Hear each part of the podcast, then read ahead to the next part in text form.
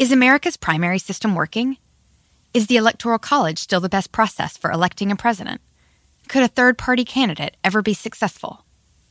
In a new season of You Might Be Right, former Tennessee governors Bill Haslam and Phil Bredesen gather the country's top experts to explore these issues and more as we approach the 2024 presidential election. Listen to You Might Be Right, a new podcast from the Baker School at the University of Tennessee, available now wherever you get your podcasts. Pulling up to Mickey D's just for drinks? Oh, yeah, that's me. Nothing extra, just perfection and a straw. Coming in hot for the coldest cups on the block. Because there are drinks, then there are drinks from McDonald's.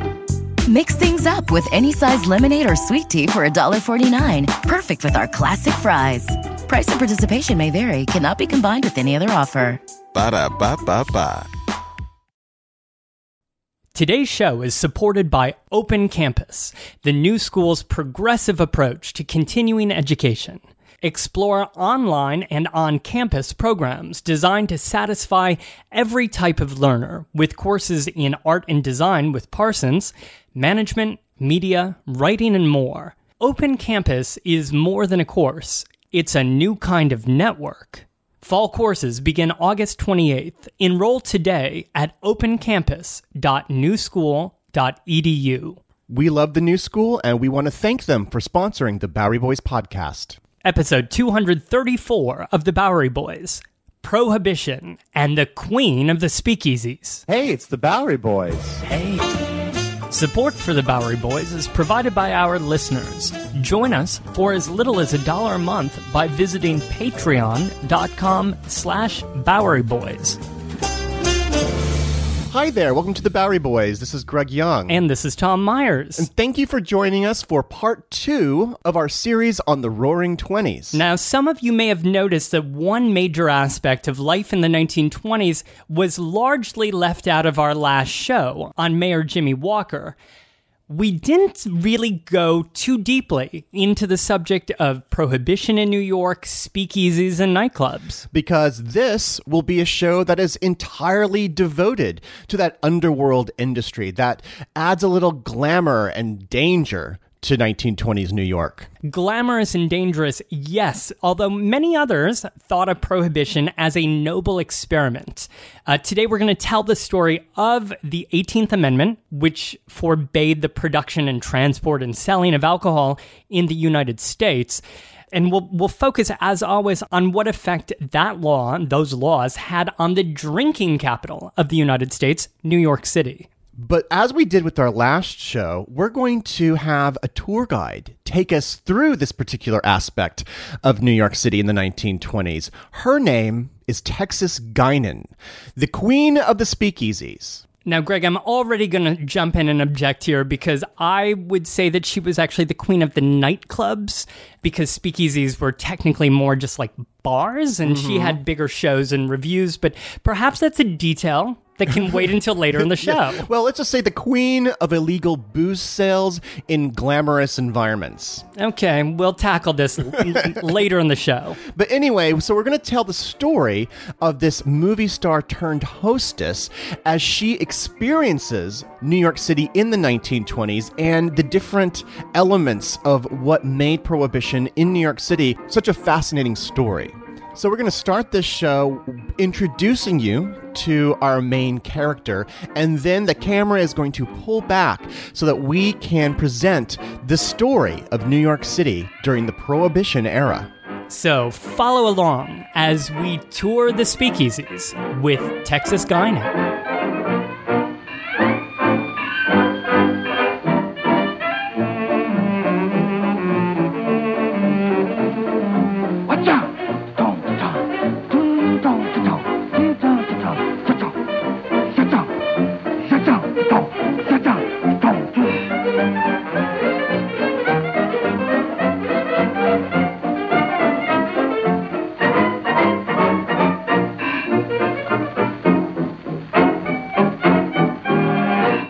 Wow, well, that jazz music really puts me in the mood mm-hmm. to take a mm-hmm. tour uh, of the speakeasies. But As you promised, why don't we start by meeting today's heroine, today's Yes. queen, yes, queen of the speakeasies. Texas Guinan. Well, yeah, so last episode we profiled Mayor Jimmy Walker, who was a native New Yorker who was born here. So I thought it seemed right to contrast his experience with a transplant. Who someone who moved here and then became a New Yorker. Tom, one guess as to what state we'll be starting this show in. I'm not going to mess with it, Greg. We're going straight to Texas. Yes. She was born Mary Louise Cecilia Guinan on January 12th. 1884 in Waco, Texas. Mm-hmm. So obviously she took her nickname from her place of birth. It sure beats Mary Louise. Well, especially if you wanted to have a wild and crazy persona. Mary Louise didn't quite say that, but Texas certainly mm-hmm. did. She often made up stories. When she became famous, she made up a lot of stories about her childhood to fit this kind of exotic, rough and tumble narrative. She once claimed to have run off in a Wild West show as a girl, but in fact, she actually stayed in Waco and just went to Catholic school. That doesn't kind of fit the Something narrative. of a Wild West show. yes. But she'd always dreamt about having a life on stage, singing and dancing, acting, you know, like so many young women of this mm-hmm. period. In 1904, at age 20, she married a cartoonist named Johnny Moynihan, and the two of them moved to Chicago, and so this was going to be her life. Johnny Moynihan, the the cartoon. uh, She married a stripper. so to speak. Yes, we're all running off with Johnny Moynihan's to Chicago, right?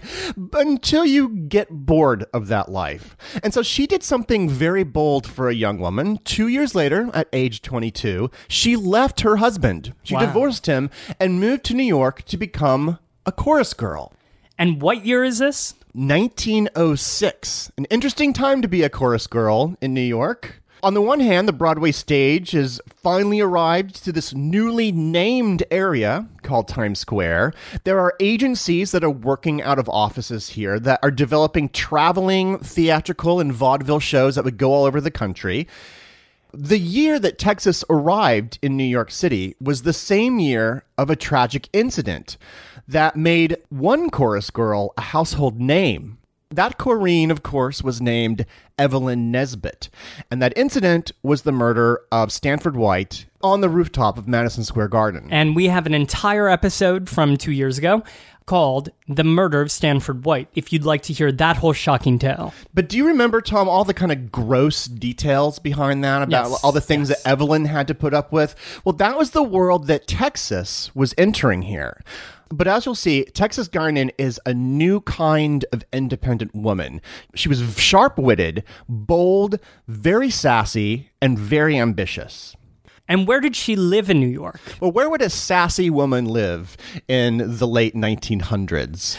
Uh, down in the village? That's right. Greenwich Village, she rented a room for $2 a week at 72 Washington Square South, which is basically where the library, the NYU library is.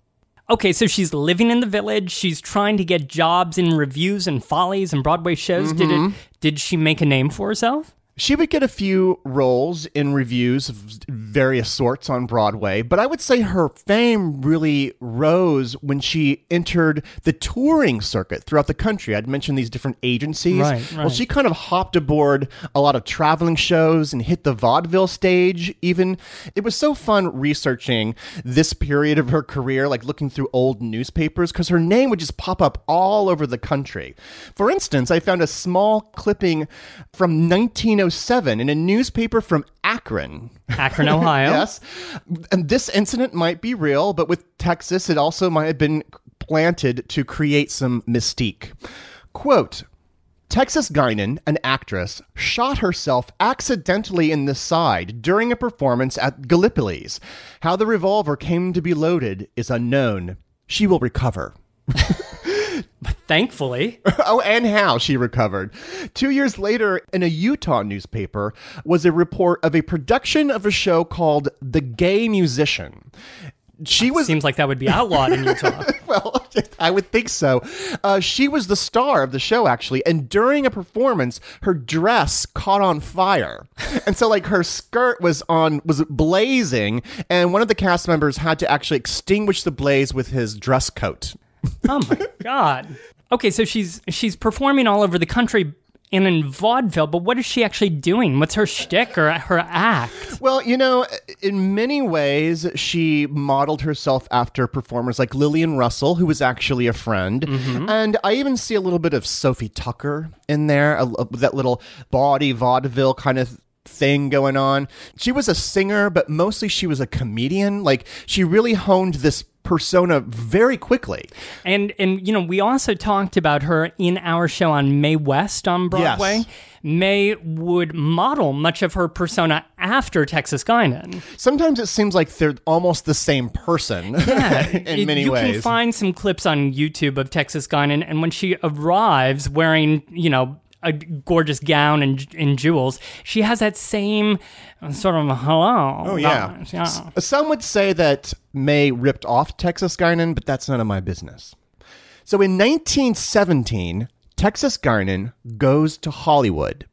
The film industry, of course, is just getting started. It's it's been in New York for many many years, and now it's finally settling in mm-hmm. this little old town of Hollywood. Mm-hmm. In 1917, so these are all silent films too, and would be for the next 12 years. She would originally be cast in vamp roles. Now, the vamp persona is kind of a precursor to the flapper, the flapper girl identity, meaning that it's little debauched, little bit wicked, very loose and independent. A bad girl. A bad girl, most embodied by the actress Theda Bara. So she was kind of s- put into that slot during this A period. seductress. Yeah, yeah, very, very seductive, um, which kind of reflected her own personality and who she would become in the 1920s. So, so Texas Guinan out in, in Hollywood would then become famous for being this vampy, vampy character. Actually, she would veer off from being a vamp, and this is kind of a, maybe a surprising turn, maybe not, given her name. She began making westerns. In fact, many people consider her the first female western star of the silent screen. In 1919, she made 19 films, most of which were westerns, with such names as The Boss of the Rancho, The Heart of Texas, Little Miss Deputy, The Wildcat, and The Gun Woman. That was actually probably her biggest hit was The Gun Woman. So it was in these films that she develops this this very forceful feminine presence, mm-hmm. sort of a mix of masculine, feminine, a little bit of a tomboy, perhaps. Sh her character's always played by the rules of men, but she was very dangerous.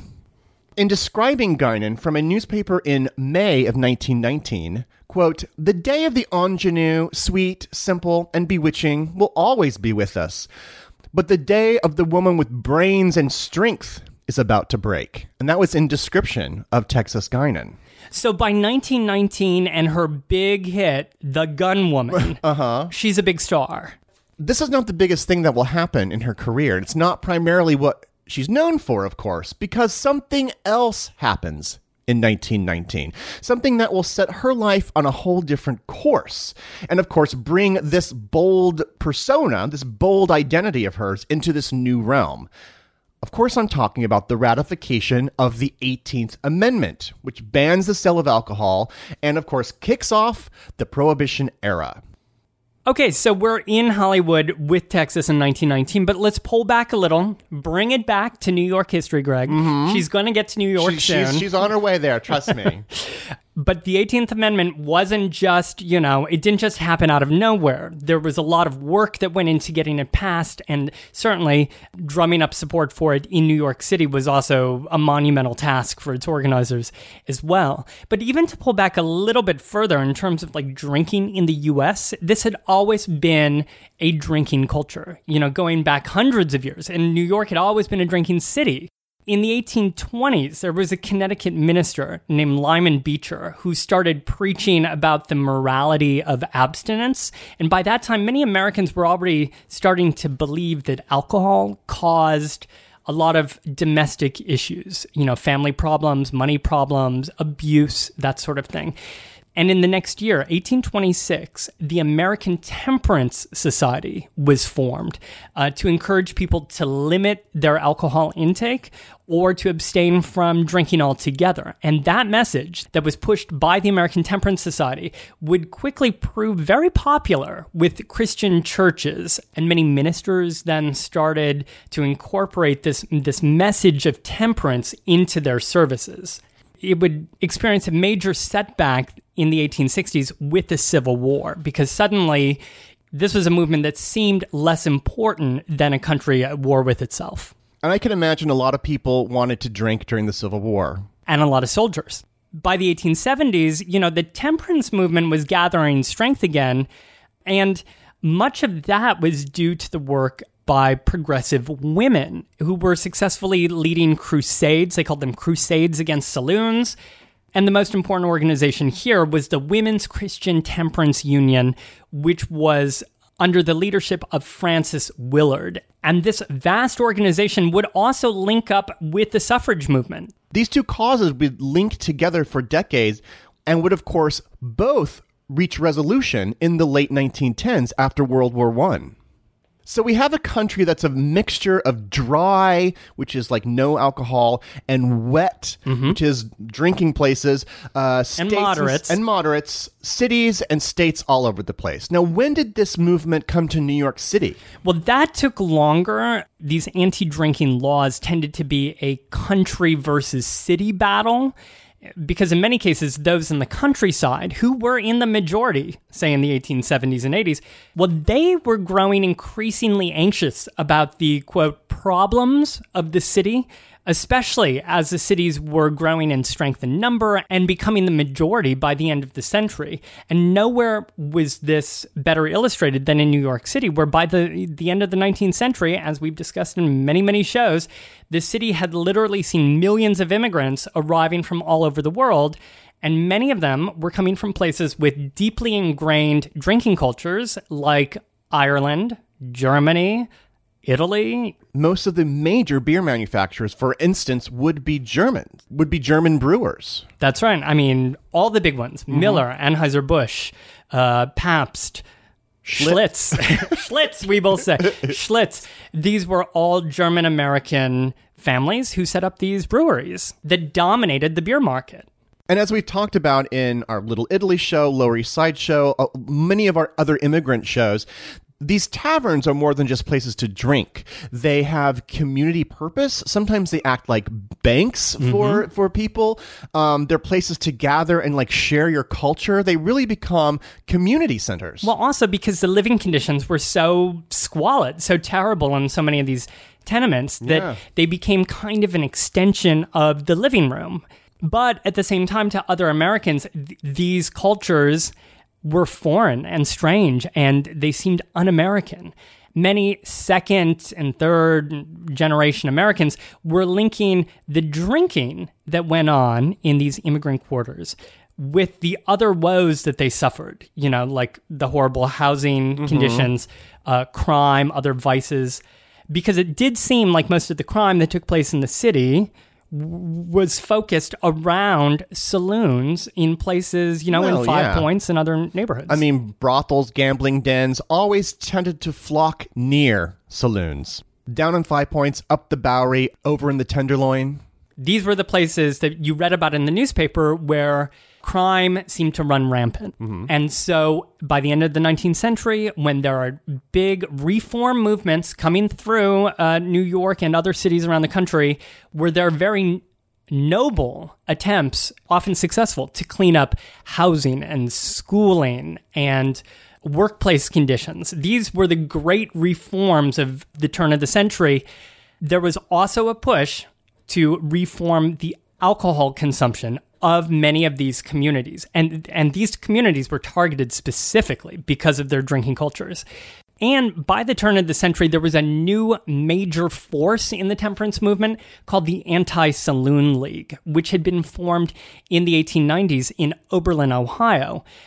They were using a new tactic called political pressure to get Yeah. to get these laws pushed through these these anti-saloon laws pushed through state houses with the idea that if you could win at the state and local levels then you could finally push through a prohibition on alcohol at the national level What's interesting is that it's the anti saloon league, meaning Mm-hmm. that they're actually taking aim not simply at the alcohol, but these places where people are gathering. they weren't they weren't targeting you know the the Yale Club in Midtown. They weren't Oh, no. targeting you know the Rockefellers with their vast wine cellar. They they were targeting immigrant bars. So, Tom, walk me through the steps here of how we get an 18th Amendment Mm. out of all of this.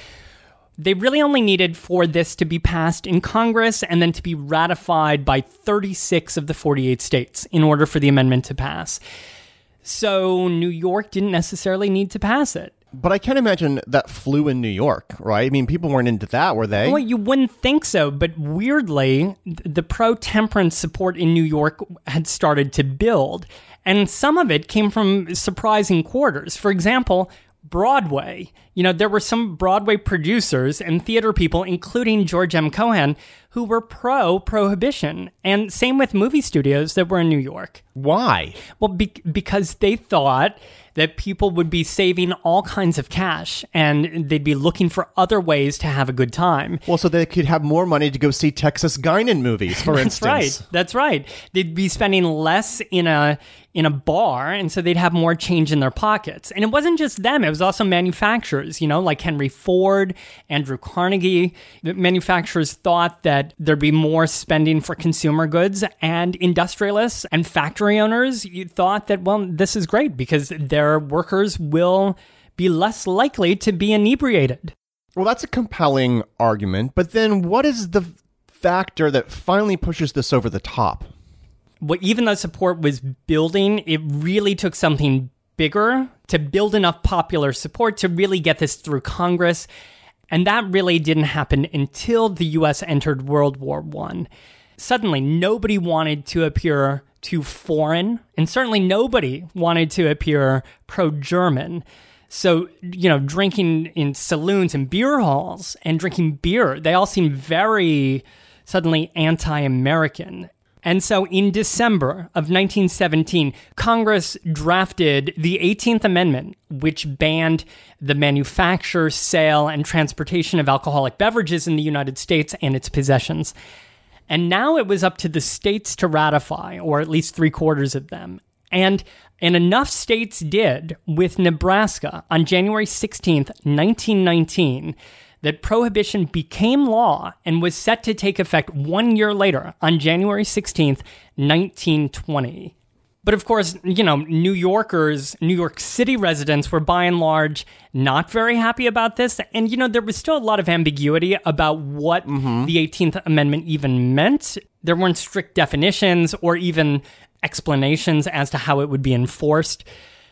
And it's funny looking back, you know, in, in newspaper clippings from January of 1920, the days leading up to the enactment of prohibition, you, you see all these stories about, you know, final farewells and, yeah. and people celebrating with their last wet dinners. Here's one.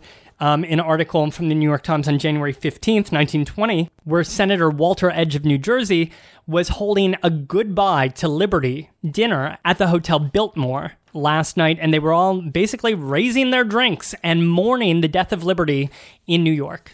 Well, so meanwhile, the we've left Texas Guinan here out in Los Angeles, and I, I too looked through newspapers in Los Angeles for this particular day to look up possible parties that she might have gone to. Mm. I found a lot of interesting mournful ceremonies that took place on that particular day. One bar dressed up in black and blue crepe, and a dummy of John Barleycorn was buried in a trash can. Another, a cabaret. Dancing girls served as pallbearers as they, as they took a coffin of booze out to bury it. I mean, it's all very morbid. So I'm not really sure. I bet sure. they dug up that booze later. I'm sure they did. Texas is in a really interesting place in 1919 because she's a big star. She has just received the right to vote, which is sort of carried along in alongside prohibition. But of course, now she can't have a cocktail. So fast forward to 1922, and she's now out on the Two road. years into prohibition. Two years into prohibition now, right? So she's out on the road. She decides that she wants to return to New York City. Like, I don't think that her film career was doing all that well by this time. She had some intentions of going back onto the stage. So, New York City in 1922, a very exciting place to be. We described some of the amazing features of New York City in the early 1920s in our last show. So, this is what was greeting her. It was a very different New York than the one she knew back over 15 years ago. She's 38 years old. She's unmarried. She's not about to settle down with anyone at this time. And the most amazing thing to me is her hair is dyed shock blonde, totally white, uh, which was back then kind of unheard of, really, for, for women, especially women of her age, 38 years old. And of course, she would settle back into the village and hang out with all of her village friends, and her new home was on West 8th Street. Wow, she seems really like a bohemian or a bohemian, uh, Yes. or and probably you know fit right in with the new sort of flappers and the women about town. Yeah, there's a there's a it's an interesting time to be a woman in New York City. The fashions were changing, short skirts and short haircuts. More women were in the workplace making money than spending that money at such salons that were owned by say Elizabeth Arden and Helena Rubinstein. They may have been reading Dorothy Parker in the newspaper, listening to Bessie Smith records on their Victrola. You had women playing sports, they were flying airplanes, they were smoking in public. This was just an era of the new independent woman. And it just seems like Texas Guinan is very perfectly positioned. So it sounds like Texas is in the right place. So Yes. what what was she doing? Was she working? Was she auditioning? So she, uh, she wasn't in the movies Okay. anymore. She was dabbling in vaudeville. She had uh, she would do some shows here or there, but she didn't have a, a steady gig. But she had a lot of time to mingle with a lot of her famous friends. A lot of her Hollywood friends were out here in New York, of course. One particular night, uh, she popped in to a nightclub called the Cafe de Beaux Arts, which was on 80 West 40th Street. Now, that is the southwest corner of Bryant Park. This is a this is a this is a nightclub where she could get a drink. This is a nightclub where you could get a drink. Okay, a two years into uh-huh, Prohibition. two years into Okay. prohibition. She was about around 1.30 in the morning. The party was a little boring. So about 1.30 in the morning, Tex, Texas was asked to come up on the stage and sing. She did more than sing. She kind of took over the whole venue with her kind of force of personality.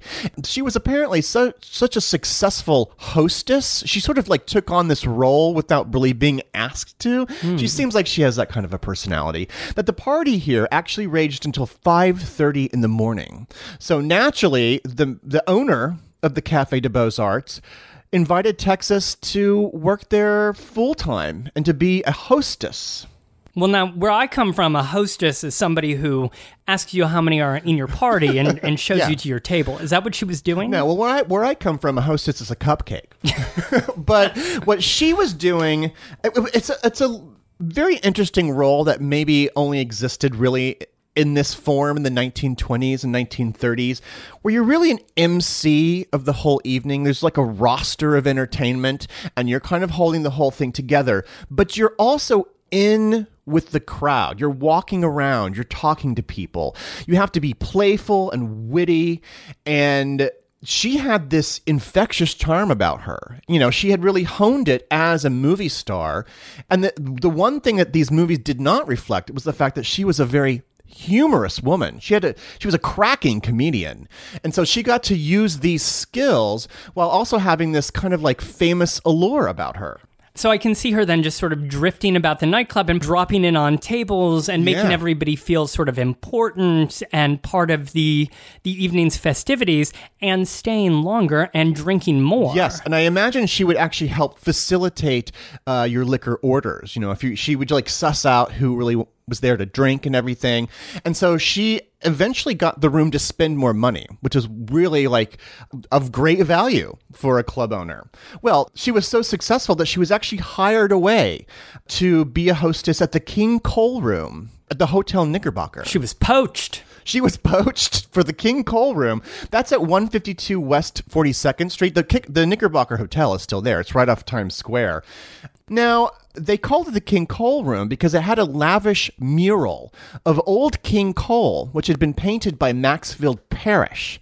Now, this nightclub closed a few years later, and that mural was moved over to the St. Regis in 1935, and it's there to this day. And you can still go to the St. Regis Hotel today and have a drink in the King Cole room. But Mm-hmm. but Texas's King Cole room at the Hotel Knickerbocker. Yes, on 42nd Street. Right. So what was it like inside? Was it was it really highbrow? Yeah, very highbrow. Uh, many, many famous people. Uh, let me just tell you one anecdote that I think really kind of summarizes the whole thing. One of the most famous evenings here involving Texas was the night that Rudolph Valentino showed up with his brand new bride, Natasha Rambova. Now, we've talked about both of these people, these famous silver screen idols. In we our- have an entire Yes. Rudolph Valentino episode. If you want to really hear about how eccentric Natasha Rambova is, check that show out. So they're they are there, and they're uh, obviously the center of attention. There's a lot of famous people in this place, but but Rudolph is like the biggest star in the world. Unfortunately, though, there was another peculiar guest there. She was there as a friend of a friend of someone that Texas knew. This peculiar guest was a woman with spiked red hair, an insanely low cut dress, shockingly so, even for Texas. And she was wrapped, enveloped in dozens of pearls. Hmm. So this is a very strange woman. And she introduced herself to Texas as the Countess of Itch. So, uh, so Tex. So, I have an ointment for that. well, Texas provoked that itch actually by setting her next to Valentino and Rambova. What she didn't realize is this was actually Rudolph Valentino's ex-wife, Jean Acker, in a disguise. She wasn't really the Countess of Itch after all? No, she was she was Rudolph's ex-wife, and so while Valentino and Rambova were on the dance floor. The Countess of Itch, she became, she got really agitated and began throwing plates onto the dance floor.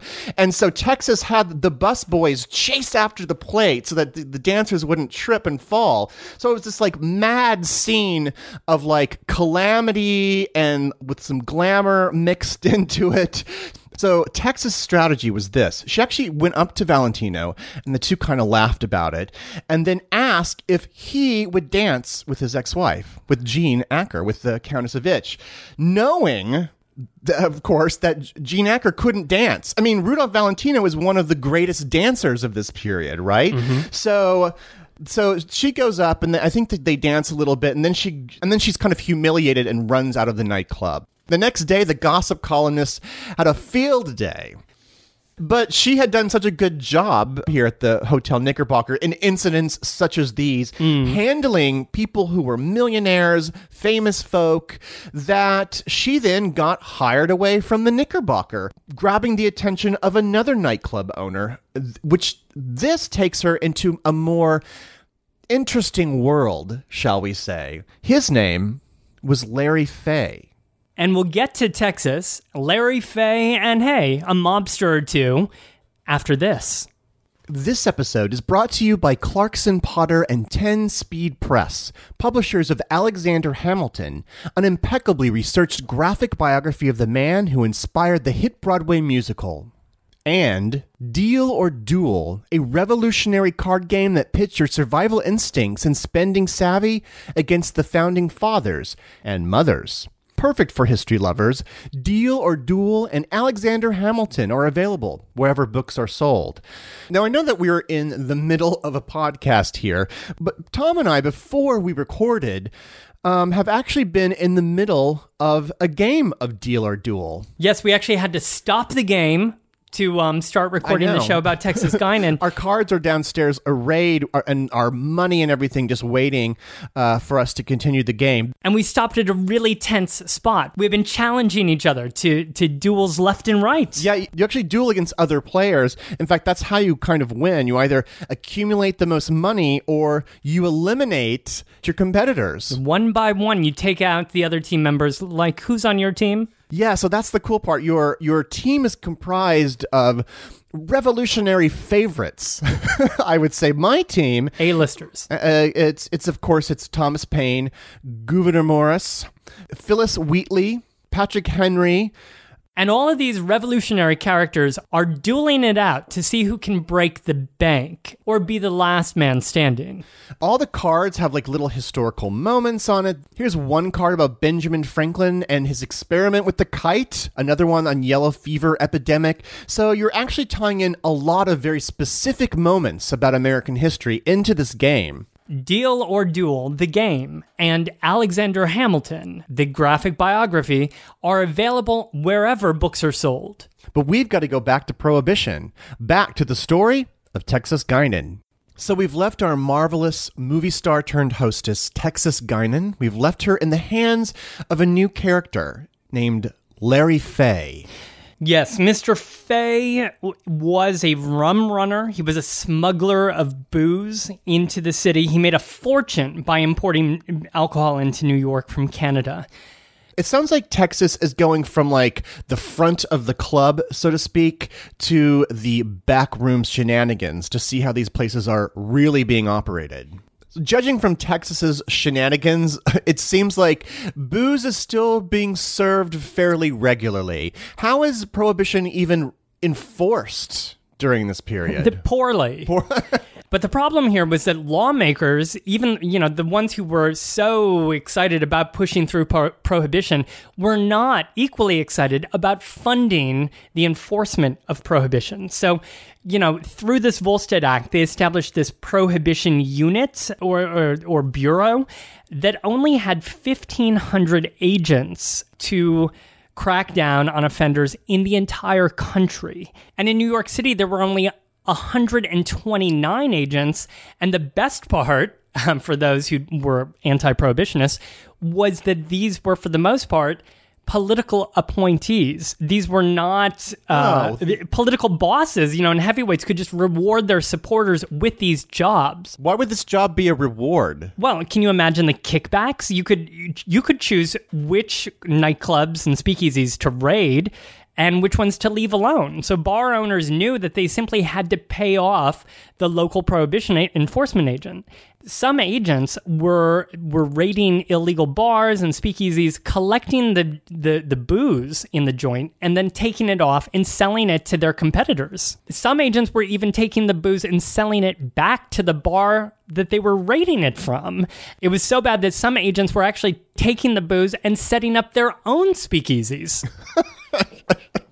So it was a, just a chaotic mess. But no one really knew how to function in these early years of prohibition. Did the police help at all? Well, the, the NYPD initially didn't want anything to do with cracking down on these illegal bars.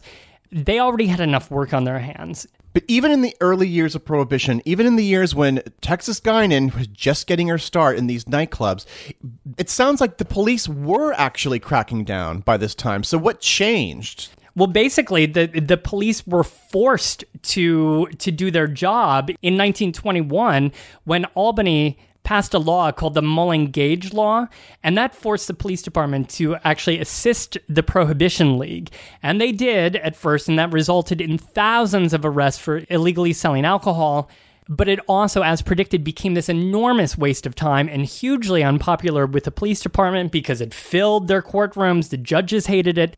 And, and quickly, police officers got into the same trouble as the prohibition agents by taking kickbacks from bar owners and from those making and transporting the booze in the first place. So there was just too much money at stake. So Larry Fay, who you introduced us to earlier, was a rum runner. Now, is are these the kinds of people who were bringing in the illegal booze into all of these speakeasies? What was the distribution process? Right, because the distribution and the production didn't disappear, obviously. It just went underground mm-hmm. and it was handled by by gangs, by organized crime, by people who were breaking the law, obviously. Made possible by the fact that there was basically a police vacuum, right? There, there was a huge amount of money that was being paid to the police department and to prohibition units to make these powerful players um, on the organized crime side basically untouchable. So where is this booze like actually being made? Where is it coming from? That's fueling all of these many thousands of speakeasies and nightclubs in New York City. Well, there were, you know, there were various sources. So there were, first of all, federal stockpiles of alcohol that were being locked up and kept for medicinal purposes. However, these could be stolen, looted, or sold off to fake drug companies, which could then wind up in a speakeasy.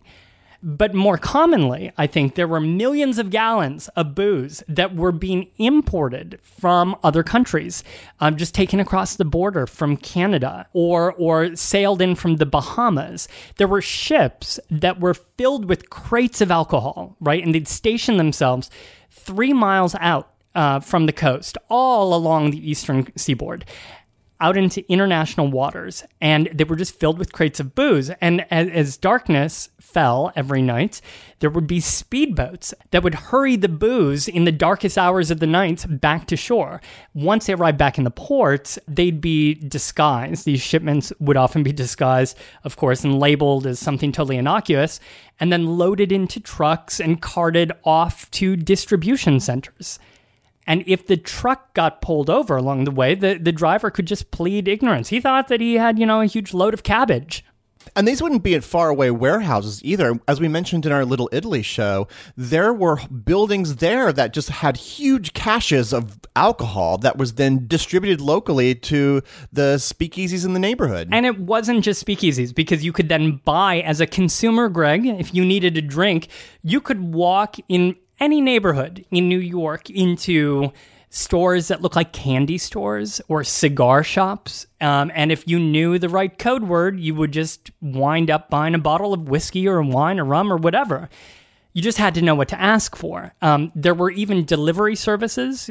So, you know, especially as Prohibition rolled along, and these businesses became more emboldened, you could just call a phone number. People would leave flyers uh, underneath uh, underneath your door advertising the prices that week for their booze, and you could just call and have it delivered to your apartment. well, a, mo- a modern liquor delivery service. That sounds very 21st century. Yes, it was pre app.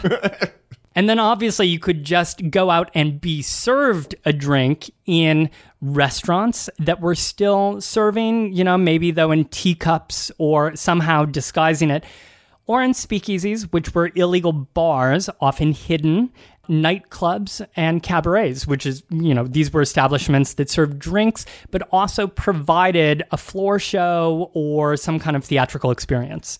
And that's where people like Texas Guinan came in in the process. Right. And this brings us back to my statement that she was really queen of the nightclubs mm-hmm. because technically speaking, I believe that a speakeasy is more the bar. You know, I don't believe that there were floor shows and such. And she certainly had floor shows. She had yes. people throwing plates.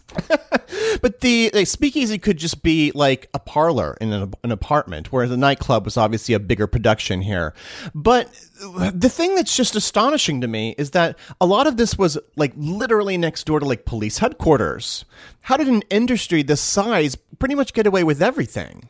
Well, again, there was a police vacuum here, right? Which was created by two facts. First, most of the police disagreed with the law in the first place. And, secondly, the criminals who had developed this underworld of distribution and production had an unbelievably large amount of money at their disposal to pay off the enforcement agents and they did freely. And don't forget that in these nightclubs and speakeasies, you were not paying pre prohibition prices. You were oh, paying right. anywhere from two times what you paid before to seven or eight, ten times for a drink what you would have paid uh, before 1920. Jacked up premium prices. Now, in our last show on Jimmy Walker, mm-hmm. we talked about the uh, fact that he was quite fond of the speakeasy. He was quite fond of his drink. And even when he was in Albany as a state senator, before he was mayor, he would do this. Isn't that kind of a little risky to be doing as a politician? He made no secret of the fact that he was against prohibition and he, he was a wet politician. They, they called themselves the wets versus mm-hmm. the dries.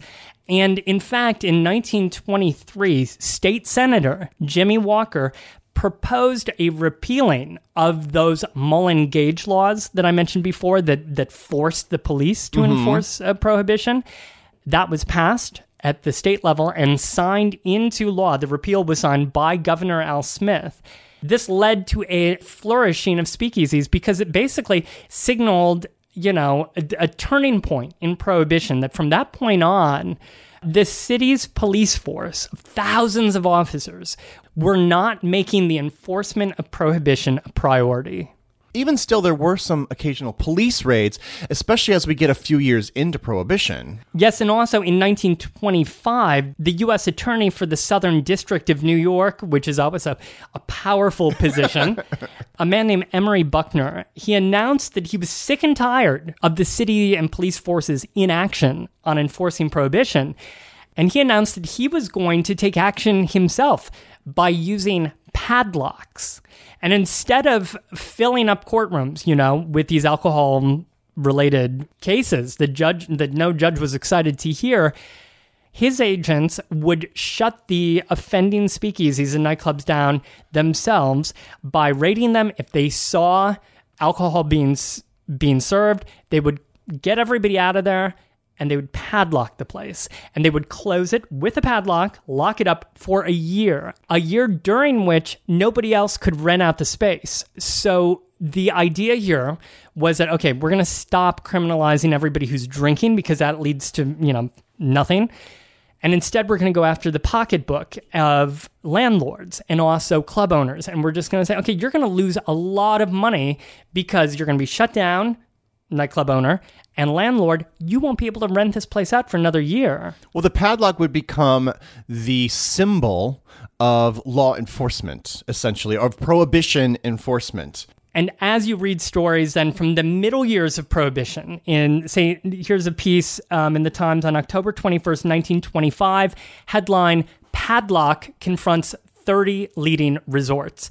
So the padlock truly became the symbol of prohibition uh, uh, enforcement and became something of tourist attractions around town. Tourists mm-hmm. would take photos of oh, themselves right. in front of padlocked clubs. So this is the whole scene that is greeting Texas Guinan when she begins working with Larry Fay. Yes, Larry Fay, who had made so much money from importing and distributing alcohol that in 1924 he opened his own nightclub called the El Fay at 107 West 45th Street. And that would, you know, be padlocked and reopen um, as Del Fay and and later Fay's Follies. So Buckner's padlock laws didn't really have their intended consequence of shutting everything down because there was so much money here that people like Larry Fay, who at this point was employing Texas Guinan as a mm-hmm. mistress of ceremonies, as an MC, he would just okay he got padlocked well that sort of built notoriety around his shows oh, and sure. they would just spring up down the block and she was key to his establishments because she was famous she was a famous person right. making these appearances. So he wasn't just uh, a man who owned nightclubs. Here he had this woman overseeing the whole process, and everything was just even more alluring the more that they would close down. Well, they would get their names in the paper. I mean, this article that I'm alluded to here from October 21st of 1925 is about the padlocking of the El Fay. Oh. And it, it mentions it by name and actually it lists out the 30 nightclubs that were shut down and this is in the time so that was sure maybe they were you know shut down for a year but they got a lot of publicity and let's not forget the fact that built excitement people at this point were going to these nightclubs and to these speakeasies because they were exciting. They they knew that sort of like the wave of history was on their side, at least in New York, mm-hmm. and that that they were breaking these very unpopular laws together. So it was exciting, you know, to be part of this moment. Well, in 1926, Texas, who now had a lot more cachet and she had a lot more cash. hey. hey. um, that she ended up opening her own club called the 300 Club uh, at 151 West 54th Street. A tiny little space where the magic happened.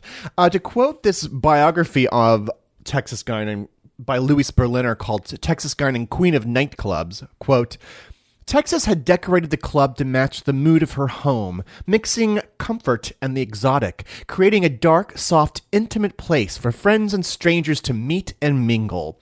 Walls and ceiling were covered with pleated cloth, and folds dripped down from the ceiling to create a tent effect, not unlike the canopy over her own bed at home. Eh, that I mean, that almost sounds uncomfortable. well, d- during like, like, a summer evening uh, with no air conditioning. Um, still, every yeah, you never think about that aspect. never do. Prohibition. No. Well, everyone came to her club. It was packed every single night. And again, there's something about her mystique and about how she was able to control a crowd that was very visceral she, you know, you're crammed into a little room. So she entered your personal space. She would go up to each customer, uh, draw out their urges, make them, you know, convince them to drink a little bit more, spend a little bit more money, while keeping the whole thing under control, like monitoring the chorus girls, the dancing girls, to make sure that like everyone's, you know, comfortable, mixing all different classes of people mm-hmm. in her nightclubs. You know, on these crowded nights, you would often hear her shouting many of her famous phrases, such as, Hello, sucker. Hello, suck it. That was her line. That's her line, not Mae West's line. Um, also, when she would have a, a, singer or dancer on the stage and they would leave, she was also known for saying, Give the little girl a great big hand. One night, a, a rich man began passing out money to all the chorus girls. Texas sidled up to him and asked him what profession he said, and he said he was a, a dairy, he worked in dairy produce.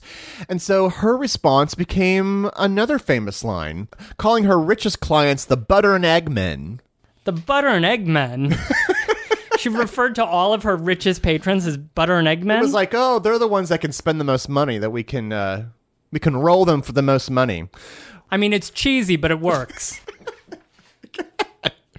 well, the 300 She was a cultured woman. oh god.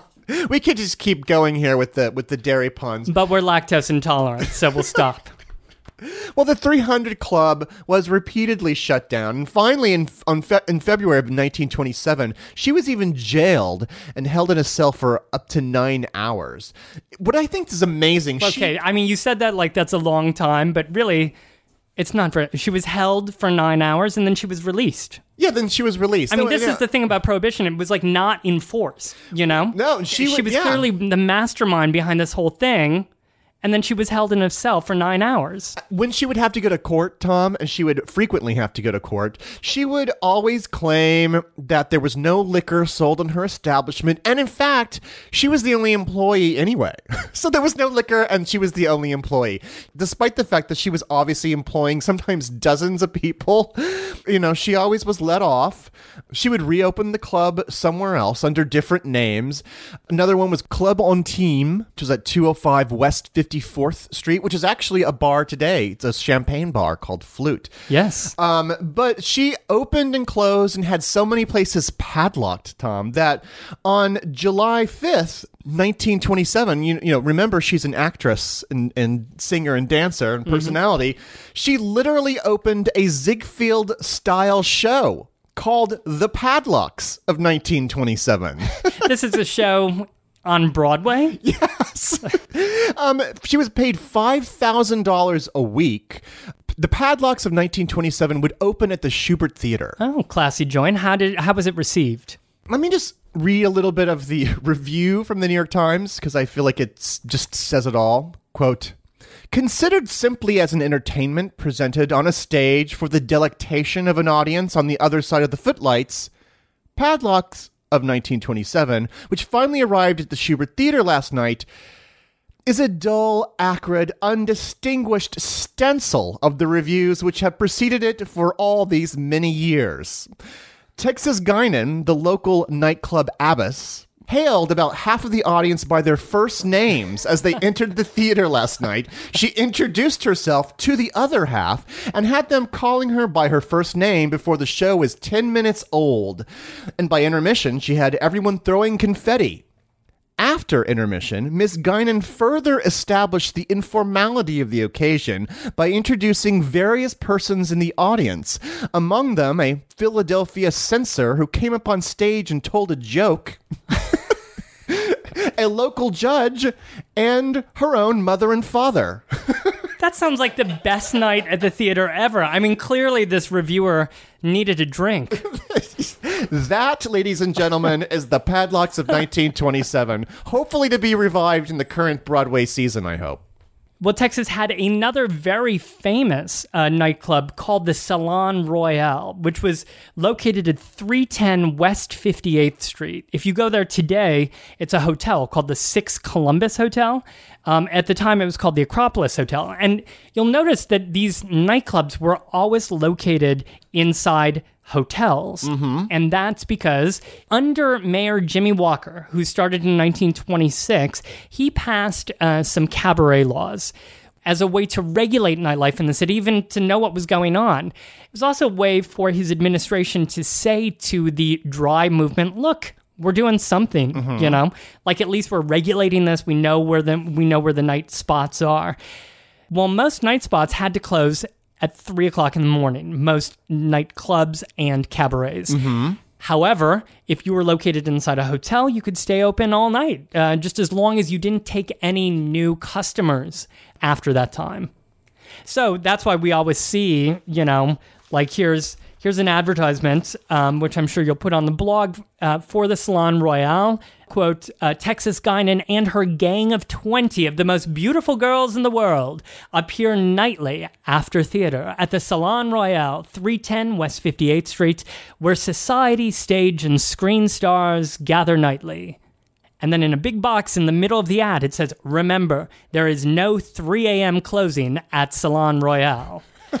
so, Oh, oh, right. I forgot it's in the Columbus Circle area, which was Oh, also yeah. kind of a hot spot during this period. There are so many speakeasies all over the place, and they're obviously not, you know, elaborately marked. How would you even know where to go? well, you could read about it in a new magazine that launched in 1925 called The New Yorker, which really struggled at first, but then caught on after it just thrust itself into covering the city after dark and its goings on about town, which is still at the front of the the, the issue uh, today. And there was a nightlife column that was initially started by a man named Charles Baskerville, which was called When Nights Are Bold. Uh, he wrote under the pen name Top Hat. His his column would be passed on to a woman named Lois Long, and she wrote under the pen name Lipstick. So yes, she went about town and she just dropped in the names of all of these speakeasies and nightclubs and cabarets. And here's what she wrote about the nightclub scene of the time. Lots and lots of them have at least one grand entertainment factor. For instance, Clayton, Jackson, and Durante prance on and off the floor of the Parody Club at short intervals from 10:30 on. They're completely cuckoo. They interrupt each other, they throw hats at the orchestra, and they provide an atmosphere of disarming madness. Texas Guinan, who is now carousing at the Salon Royale, has added to her show a girl who does a hooch dance with the aid of a real boa constrictor, a good eight feet long.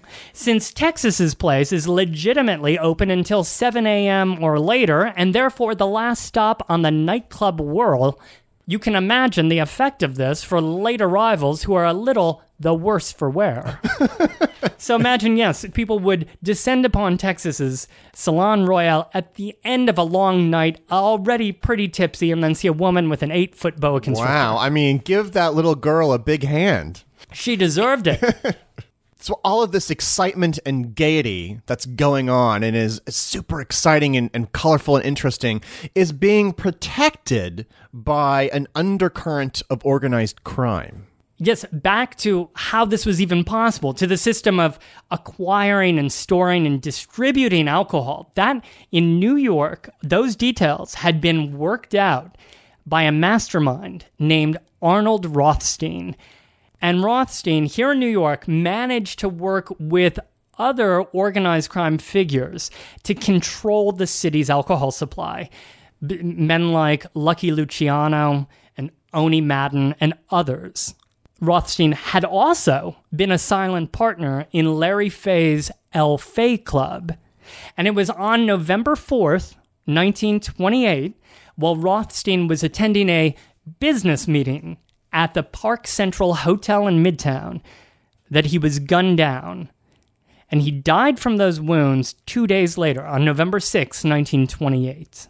Rothstein died at the Polyclinic Hospital. It was at this very hospital two years earlier that Rudolph Valentino had passed away. So we mentioned this incident, this assassination, on our last show on Mayor Jimmy Walker. We left the mayor in a very good place, about to launch into a re election campaign. In 1929, which seemed like it should be another great and profitable year for Texas Guinan, another great year for Mayor Jimmy Walker, and another flourishing year for the city of New York. All of these characters will carry over with us into our next episode, our third part and conclusion of our Roaring Twenties series. Join us on the blog, BoweryBoysHistory.com, for plenty of photos and clips and more excitement surrounding Texas Guinan, speakeasies, and New York during Prohibition. You can also check us out on Facebook, Twitter, and Instagram. And we want to give a special thank you, thank you, and shout out to those of you who support us on patreon.com, where we will have extra audio and extra little features for those who sponsor us there. Finally, check out the Bowery Boys spin off podcast, The First, where I'm also doing a three parter on the inventions and life of Benjamin Franklin. Parts one and two are already out, and part three, the final part, as Ben enters the Revolutionary War period, that'll be coming out next week. You're just a man of miniseries, Greg. many, many, mini series. many, many series. Well, I think we've earned ourselves a cocktail, Tom. I'd say a Texas size cocktail, Greg. On that note, thank you very much for listening. Have a great New York week, whether you live here or not. See you real soon.